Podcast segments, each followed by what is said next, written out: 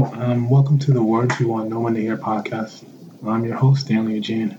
For the past 16 weeks, I've been coming out with poems very consistently and been trying to make it a reasonable pattern to do so so that y'all don't ever go without at least one poem a week. Um, because of a series of events and life in general, I'm going to have to take a break for a couple of weeks.